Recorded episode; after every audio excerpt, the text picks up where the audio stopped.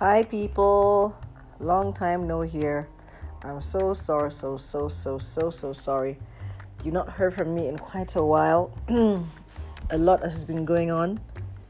And I promised myself I was going to record an episode for all of you on some of the things I'd experienced as usual. However, I kept on dragging and allowed the time to pass by. And then, of course, COVID-19 happened, and that just disrupted everything. So some weeks back, I was driving back from work, and I noticed some young children selling strawberries in a pack, and they looked so beautiful and fresh, and I decided to buy some for my family. And though it was a bit sour, you know, the fact that it was this fruit that we don't commonly see around here, it made it a bit exciting. So I put the strawberries and yogurt and then added some bananas, and it tasted quite nice, you know, because the yogurt was already sweetened. So it didn't matter that the strawberries were a bit sour. So that actually brightened up the day that day. So I think that same time, that was about 2-3 weeks ago. Let's just say about 3 weeks ago. That was when, you know, there were just, you know, cases of, you know, the coronavirus had just started, you know, increasing in numbers in China then. And then, you know, it had not spread as much as it had spread now. And I remember watching TV and thinking, oh my God, how sad these people are. You know, how sad for this country to be in this situation.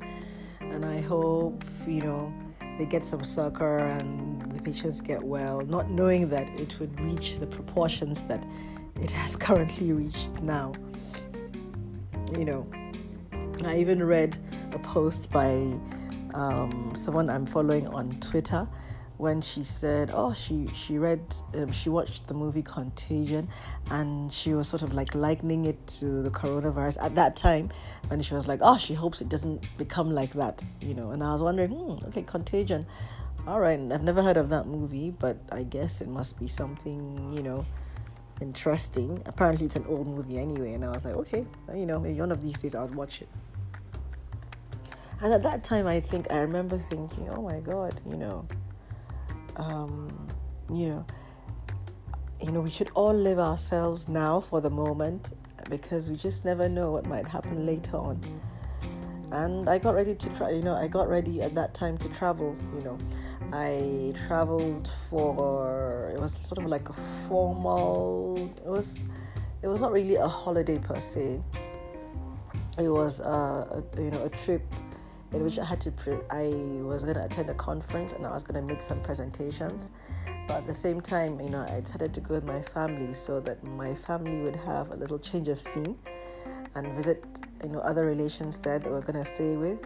So, you know, it was sort of like a working trip, and at the same time, it was a fun trip.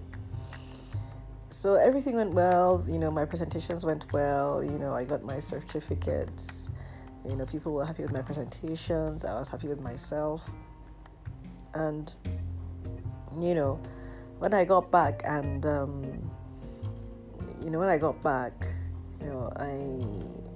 I got to work, and then, you know, one of the people that I work with, you know, I was asking about him because I hadn't seen him, and I was told that his wife was sick.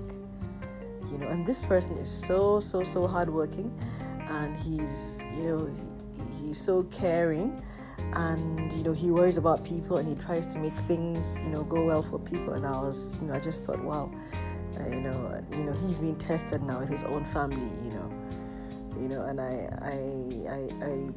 hoped and I prayed for him that he would get the sort of support that he also gives to other people. I actually visited his wife in the hospital, and, you know, she seemed quite ill.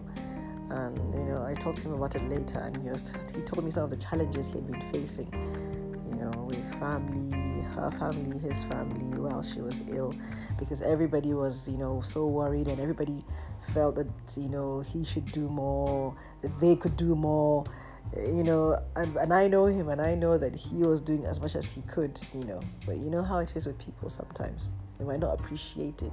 They might feel that, oh yeah, they can do much more than what he could do, even though it's his wife. Can you imagine? So I felt that was like a trial for him, and I really, you know, hoped that he would get out of that.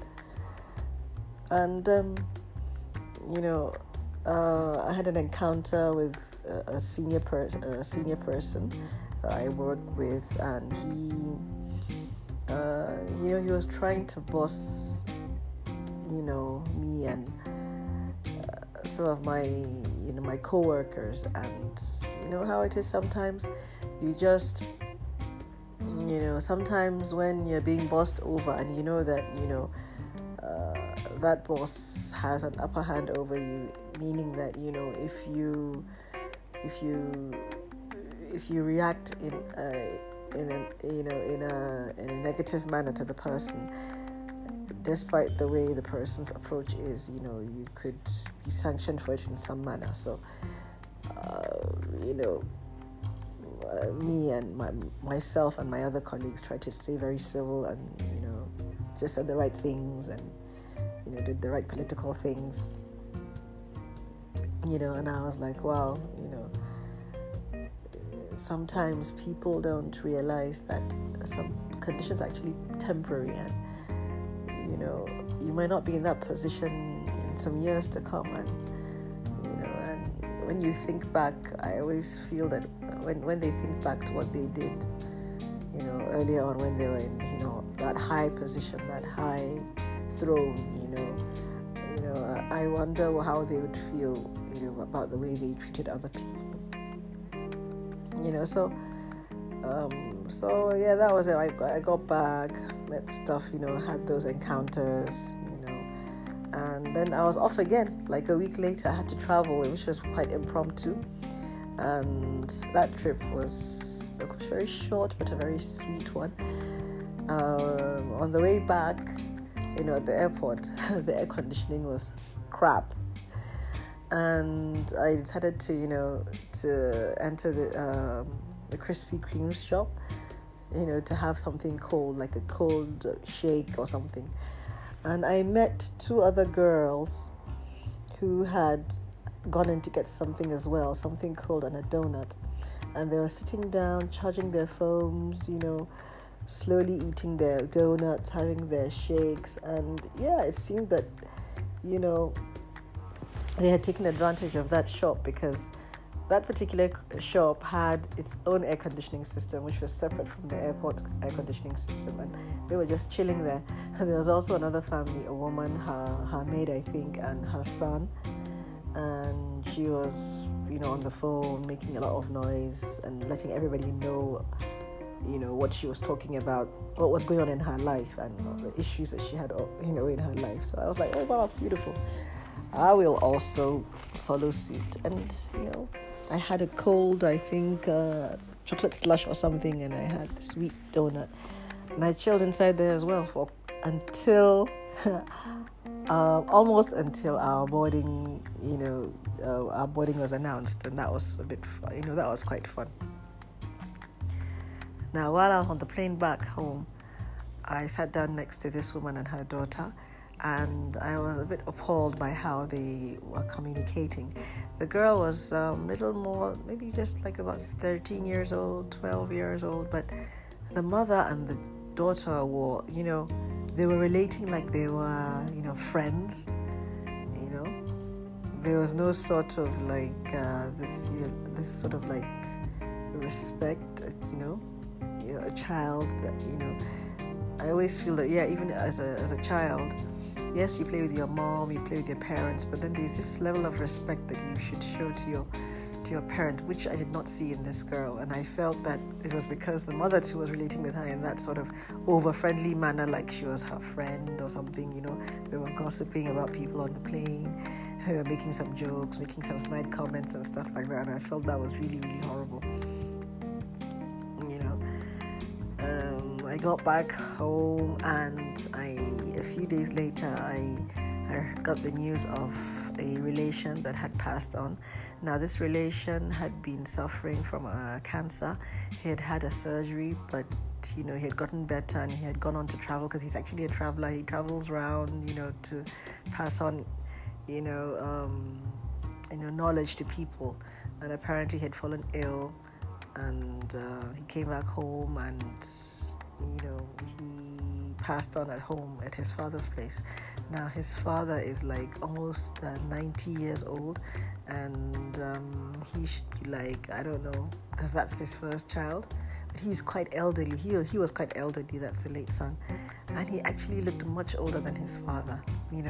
And I was wondering how the father felt, by the fact that his first child had passed on, and he was still really, really old, and still really, really healthy. And I just thought about some of the ironies of life. I'll make another recording in a few days about how the coronavirus has impacted people around me, what people are saying, what people are doing, my own reaction to it, my loved one's reaction to it, and let's keep on praying and hoping and keep on trucking on. Love you.